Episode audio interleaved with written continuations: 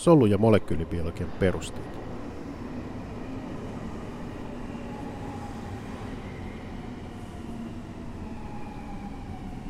Miten solukalvon rakenteesta saadaan selvyyttä ja minkälainen sen hieno rakenne oikein on? Tästä on taas paras jälleen kysyä asiantuntijalta. Reijo Käkelä on tutkinut lipidejä ja rasvahappoja lähes 30 vuoden ajan. Hän toimii Helsingin yliopiston biotieteiden laitoksella lehtorina ja lipidomiikan yksikön johtajana ja luvannut selvittää lipidien monimuotoisuuden syitä. Olen saanut hänet Skypen kautta haastateltavaksi. Oikein mukavaa, että pääsit ohjelmaamme ja voitko kertoa, miksi fosfolipidityyppejä on niin monia? Joo. Ähm, fosfolipidit on todellakin kovin monimuotoinen äh, ryhmä orgaanisia yhdisteitä ja, ja tuota, vaikka ne eroakin rakenteelta ja yksityiskohdiltaan todella suuresti, niin onhan niillä kuitenkin kaikilla karkeasti ottaen sama perusrakenne, eli niillä on joku tällainen vesihakuinen hydrofiilinen pääosa, joka kiinnittyy sitten fosfaatin välityksellä runkoon, jona toimii useimmiten glyseroli, kolmenarvoinen alkoholi. Ja sitten tähän glyserolirunkoon on esteröity yleensä kaksi rasvahappoketjua, eli niin sanottua asyyliketjua. Poikkeuksen tästä rakenteesta fosfolipidien osalta tekevät jotkut svingolipidit, joissa on myös sitä fosfaattia, ja jotka luetaan fosfolipideiksi. Niiden runkona on tällainen pitkäketjuinen swingosiini MS, joka siis tuo tuohon rakenteeseen jo tällaisen yhden pitkän hiiliketjun, jolloin rasvahappoja tarvitaan enää yksi kappale. Eli rakenne on pääpiirteissään samanlainen, mutta siellä on joitain eroja. Niin millaisia fosfolipideitä meillä on ja mitkä niistä on kaikkein tärkeimpiä? Näitä hydrofiilisia pääosia, niin sanottuja polaarisia päitä, niin kuin alalla usein sanotaan, niin niitä on todellakin useita erilaisia. Mutta kaikkein tärkein määrällisesti solun fosfolipidien pääryhmistä on koliini, koliini emäs. Ja noin 50 prosenttia solun kalvojen fosfolipideistä onkin fosfatidyylikoliinia. Sitten toiseksi tärkein määrällisesti on, on pääryhmistä etanoliamiini ja noin 25-30 prosenttia kaikista fosfolipideistä on fosfatidyyli-etanoliamiinia. Sitten noin 5 tai 10 prosentin osuuksilla tulee seuraavaksi fosfatidylseriinit seriinipääryhmänä, taikka sitten fosfatyliinositoli, se sama joko 5 tai joskus joissakin solutyypeissä jopa 10 prosenttia fosfolipidien kokonaismäärästä. Ja sitten on määrällisesti vähäisempiä, mutta tietysti toiminnallisesti tärkeitä fosfolipidiryhmiä. Eli siellä on erilaisia pääryhmiä tämän hydrofiilisen alueen takia, mutta miten ne niin kuin käytännössä eroaa toisistaan? Nämä erilaiset pääryhmät, joita tuossa mainitsin, niin ne eroaa ää, ainakin kokonsa suhteen, mutta myös varauksen suhteen. Fosfolykoliinilla ja rakenteellisesti läheisellä swingomyeliinillä on pääryhmänä isokokoinen koliinipää. Kun taas sitten fosfatylyetanolamiinilla se pääryhmä, etanoliamiini, on hyvin pienikokoinen edelliseen verrattuna. Ja näillä tyypeillä, jotka tässä nyt mainittiin, niin niillä ei pääryhmässä ole mitään nettovarausta. Sen sijaan esimerkiksi fosfatylseriinillä on karboksiiliryhmästä johtuen tai fosfatyliinositolilla inositolisokerin hydroksiiliryhmistä johtuen selvästi negatiiviset varaukset. Eli jos halutaan nyt hyvin karkeasti yleistää, niin, niin biologisten kalvojen ää, fosfolipidit voitaisiin jakaa kolmeen ryhmään. Ne on joko isopäitä, pikkupäitä tai päätään negatiivisia. Mitkä niiden biologiset merkitykset sitten on? Nyt sitten niiden rakennetyyppien biologinen merkitys ehkä selviää parhaiten, jos tarkastellaan tällaista, ää, tällaisia nanoskaalan rakentumismalleja. Eräs tämmöinen nanoskaalan fosfolipidikalvoa ja sen rakennetta kuvaava malli on niin sanottu superhilamalli, superlattice model, jonka arkkitehdistä kaksi on itse asiassa suomalaisia, Pentti Somerharjo ja Jorma Virtanen. Ja tämä malli ennustaa, että kalvot pyrkis energialtaan minimitilaan.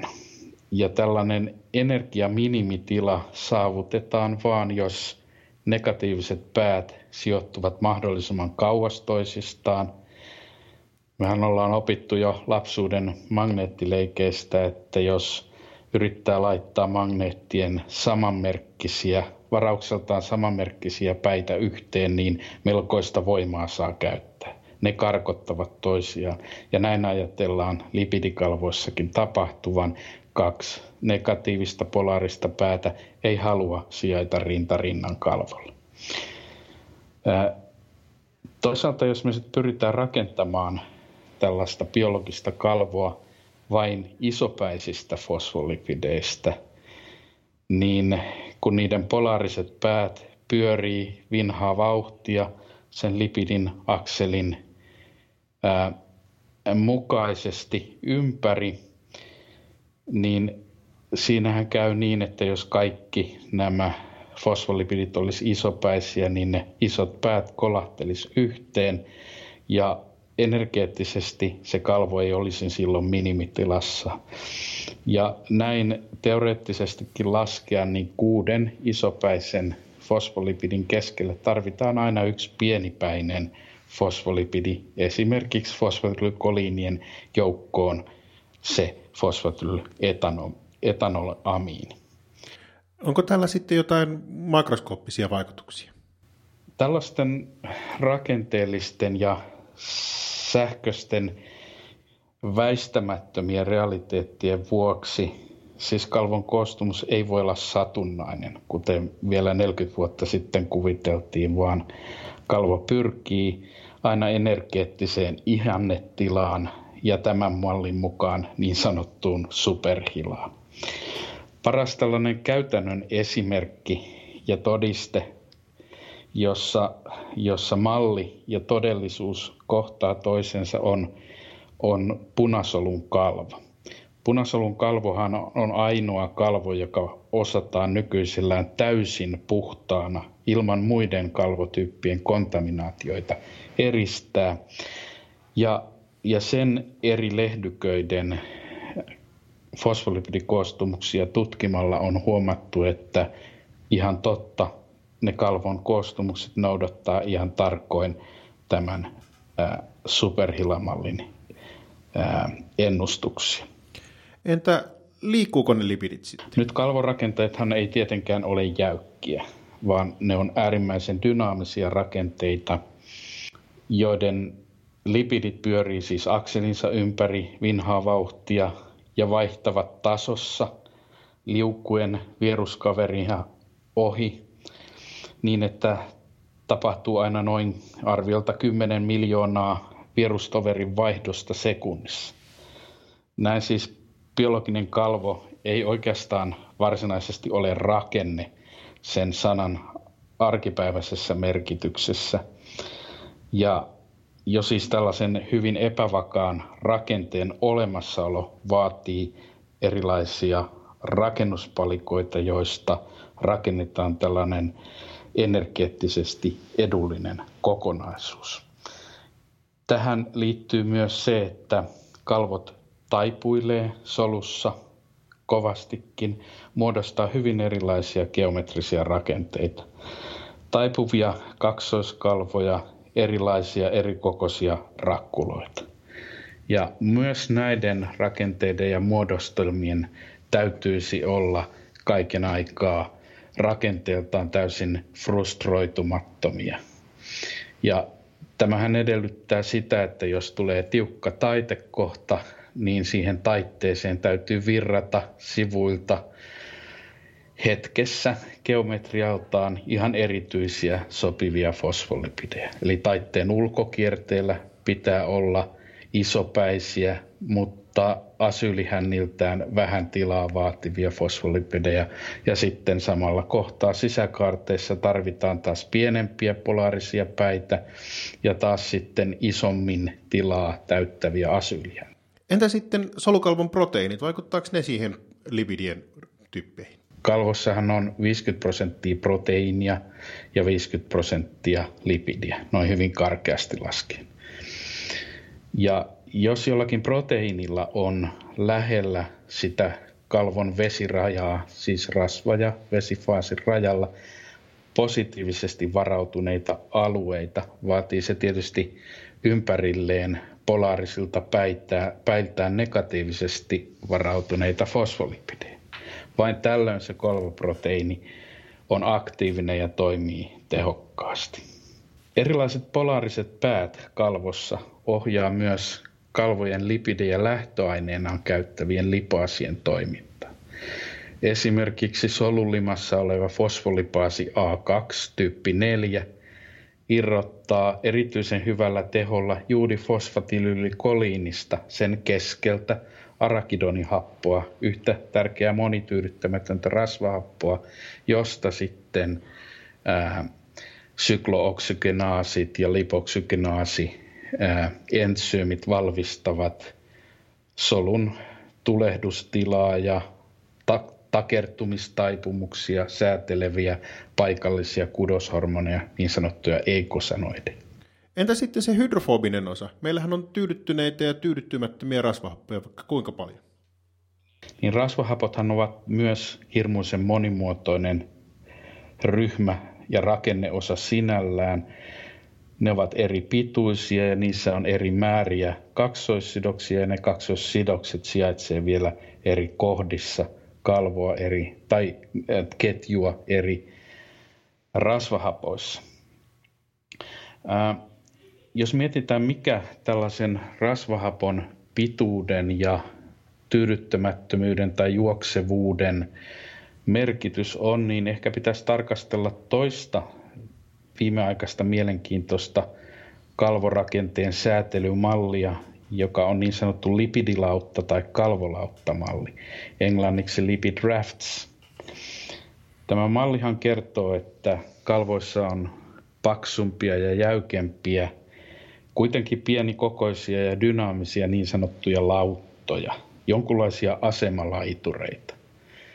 Ja niiden välissä on taas juoksevampaa ja ohuempaa kalvoa. Voiko tätä jotenkin selventää tai demonstroida? Tällaisia lauttojen muodostumisia tai kalvojen lautottomuustaipumusta on, on helppo havaita ja tutkia keinotekoisissa kalvoissa. Otetaanpa semmoinen esimerkki, että sekoitetaan pienessä astiassa vesiliuoksessa vaikkapa monityydyttämätöntä fosfatylykoliinia, sitten tyydyttynyttä swingomyeliiniä ja kolmanneksi lipidiksi laitetaan joukkoon kolesterolia. Ja sitten laitetaan vielä joku proteiini ja sellainen proteiini, jossa on niin sanottu GPI-ankkuri, eli glykosyyli, fosfatidyyli, inositoli, ankkuri. Tässä ankkurissa on pitkiä suoria rasvahappoketjuja, jotka erityisen hyvin sitouttavat tämän proteiinin tällaiseen tyydyttyneeseen pitkäketjuisia rasvahappoja ää, sisältävään kalvon osaan. Nyt siis sekoitetaan nämä kaikki ainekset, annetaan seoksen asettua ja sitten sen jälkeen tunnustellaan pintaa hienon hienoisella silikahiuksella, jonka värähtelyjä lasersäde lukee, eli tunnustellaan pintaa niin sanotulla atomivoimamikroskoopilla. Ja havaitaan, että kun tämä kalvo asettuu lopulta stabiiliin tilaan, niin syntyy koholla olevia lautta-alueita ja niiden välisiä matalamman kalvon alueita, ja kaikki nämä proteiinit asettuvat ikään kuin pienenä pensaina tai piikkeinä näille asemalaitureille, lipidilautoille. Ja nykyisin ajatellaankin, että nämä lautat on tällaisia laitureita, joille proteiineja kerätään toiminnalliseksi kokonaisuuksiksi. Eli samanlaiseen ympäristöön sopivat ja siellä hyvin istuvat proteiinit voivat muodostaa tällaisia isoja toiminnallisia komplekseja, joita on helppo silmikoida näinä lauttoina pois sieltä kalvosta ja kuljettaa vaikkapa soluliman kalvostosta plasmamembraanille jotakin tiettyä tehtävää varten. Nyt tällainen ei olisi ollenkaan mahdollista, ellei lipidien rasvahapoissa olisi selviä ketjunpituuseroja ja lisäksi myös ää, kaksoissidosten määrässä eli juoksevuudessa selkeitä eroja. Paksujen lauttojen lipideillä on oltava pitkät rasvahapot ja väleissä taas tarvitaan lyhempiä ja usein tyydyttämättömiä runsaasti kaksoissidoksia sisältäviä rasvahappoja. Onko nämä siis niitä ö, oppikirjoista tuttuja juoksevuuteen liittyviä tekijöitä? Ähm, useimmille on tuttu sellainen ajatus, että nämä rasvahappojen kaksoissidosten määrät säätelee kalvon juoksevuutta, mutta maapallolla tavattavissa lämpötiloissa elämän tarvitsema kalvojen juoksuvuus taataan jo niin, että sijoitetaan lipidiin kaksi kertaa tyydyttämätöntä rasvahappoa. Siis monityydyttämättömiä rasvahappoja ei välttämättä tarvittaisi juoksevuuden säätelemiseen. Mutta niillä onkin muita biologisesti tärkeitä tehtäviä. Monet kalvoproteiinit tarvitsee ympärille rasvahappoja, jotka kykenet muuttamaan konformaatioitaan ja mahdollistaa näin niiden vierellä sijaitsevien proteiinien erilaiset konformaatiomuutokset. Eli siis ne tukevat proteiinien toimintaa. Toisaalta taas sitten monityydyttämättömien rasvahappojen ketjut ovat ikään kuin spiraalinomaisesti kiertyneitä tietyissä konformaatioissaan ja näin ottaa kalvolla sivusuunnassa tai läpimittana paljon enemmän tilaa kuin tyydyttyneet suorat ketjut. Ja näin ne tekeekin kalvoista löyhärakenteisempia ja, ja näin rasvahappohäntien välissä on enemmän vettä ja niiden läpi voi diffundoitua enemmän liuonneita aineita, esimerkiksi pienimolekyylistä sokeria, huomattavasti nopeampana virtana kuin tiiviimmän kalvon läpi. Ja onhan yleisesti tiedossa, että aineenvaihdunnallisesti kaikkein aktiivisempien kudosten, kuten aivojen ja lihasten solujen kalvoissa on hyvin paljon juuri monityydyttämättömiä rasvahappoja.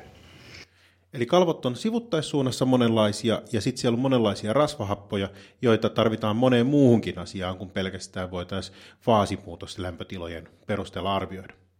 Yksi tärkeä seikka tähän ehkä tähän rakenteen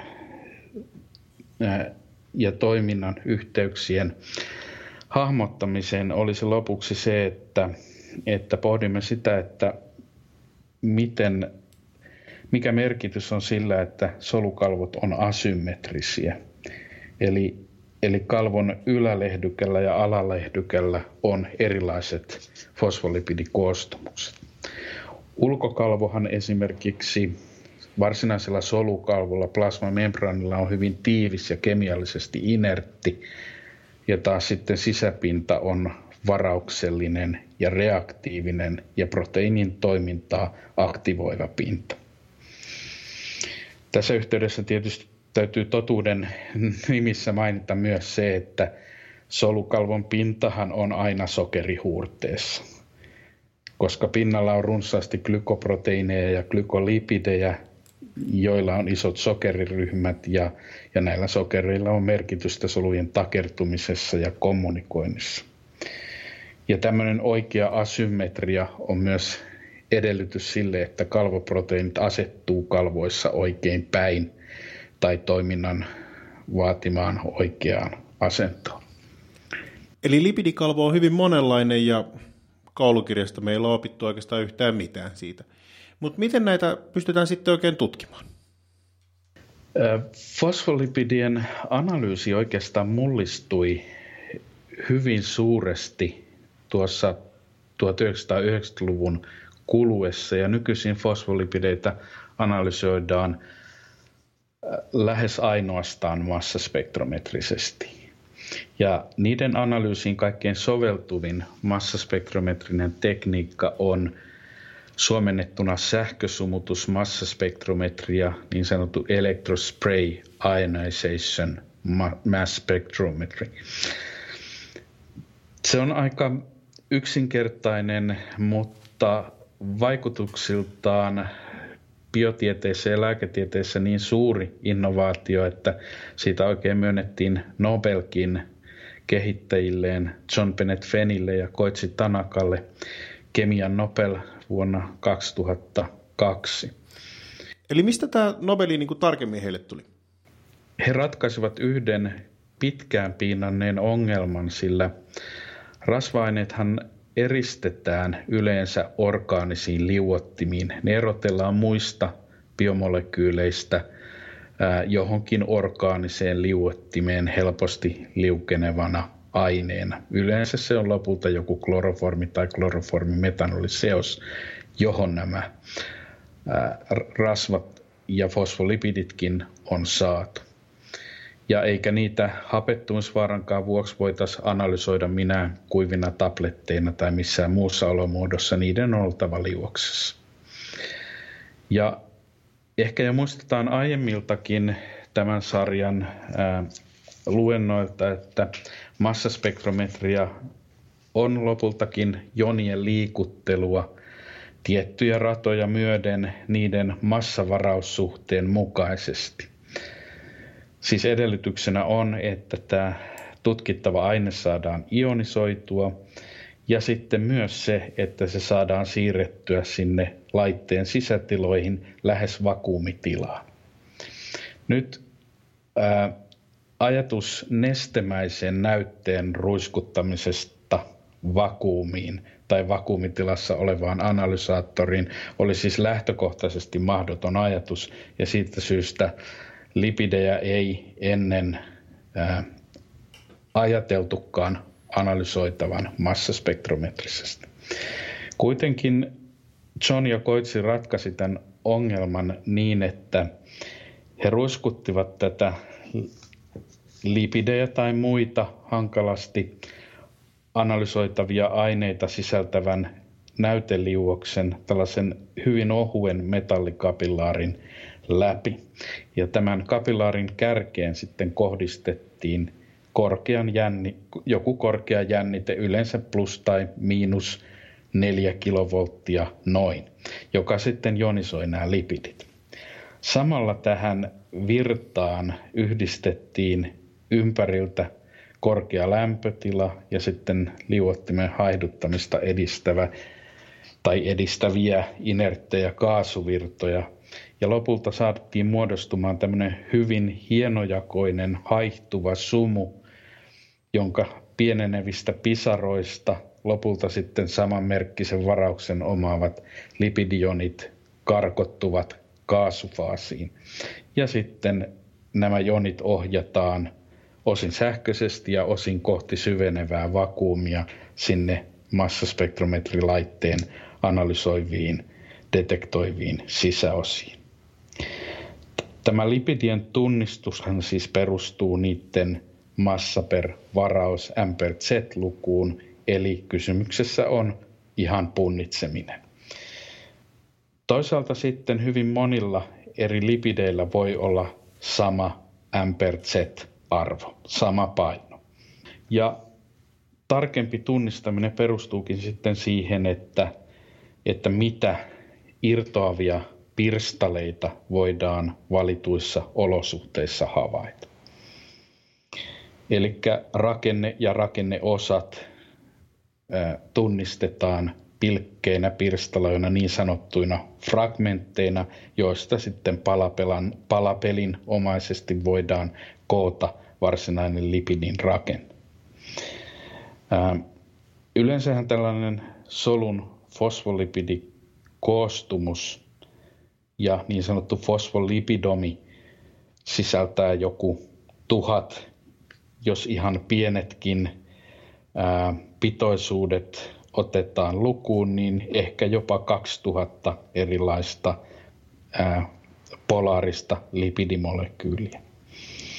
Ja ää, tällaisen valtavan kirjon erottelu ja kvantitointi voi olla vaativaa. Se voi vaatia esierottelua, eli nestekromatografista erottelua, että tuodaan siihen analyysiin aikadimensio mukaan, että saadaan eri aikoina erilaiset näytteen lipidit sinne massaspektrometriin analysoitaviksi.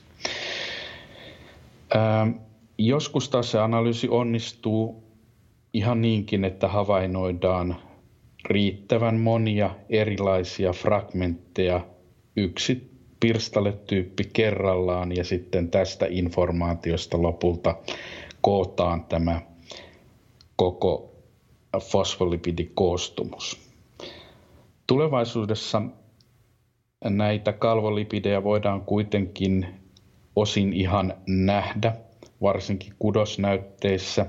Laitteisto kehittyvät ja, ja tulevaisuuden laitteilla voidaan esimerkiksi kudosleikkeistä analysoida ja kuvantaa ää, irtoavia lipideitä jopa ihan yhden solun resoluutiolla.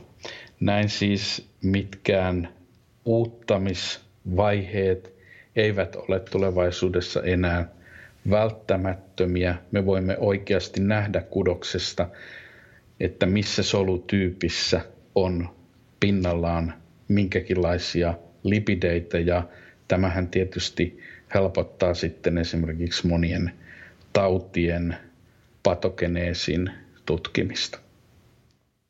Joo, kiitoksia.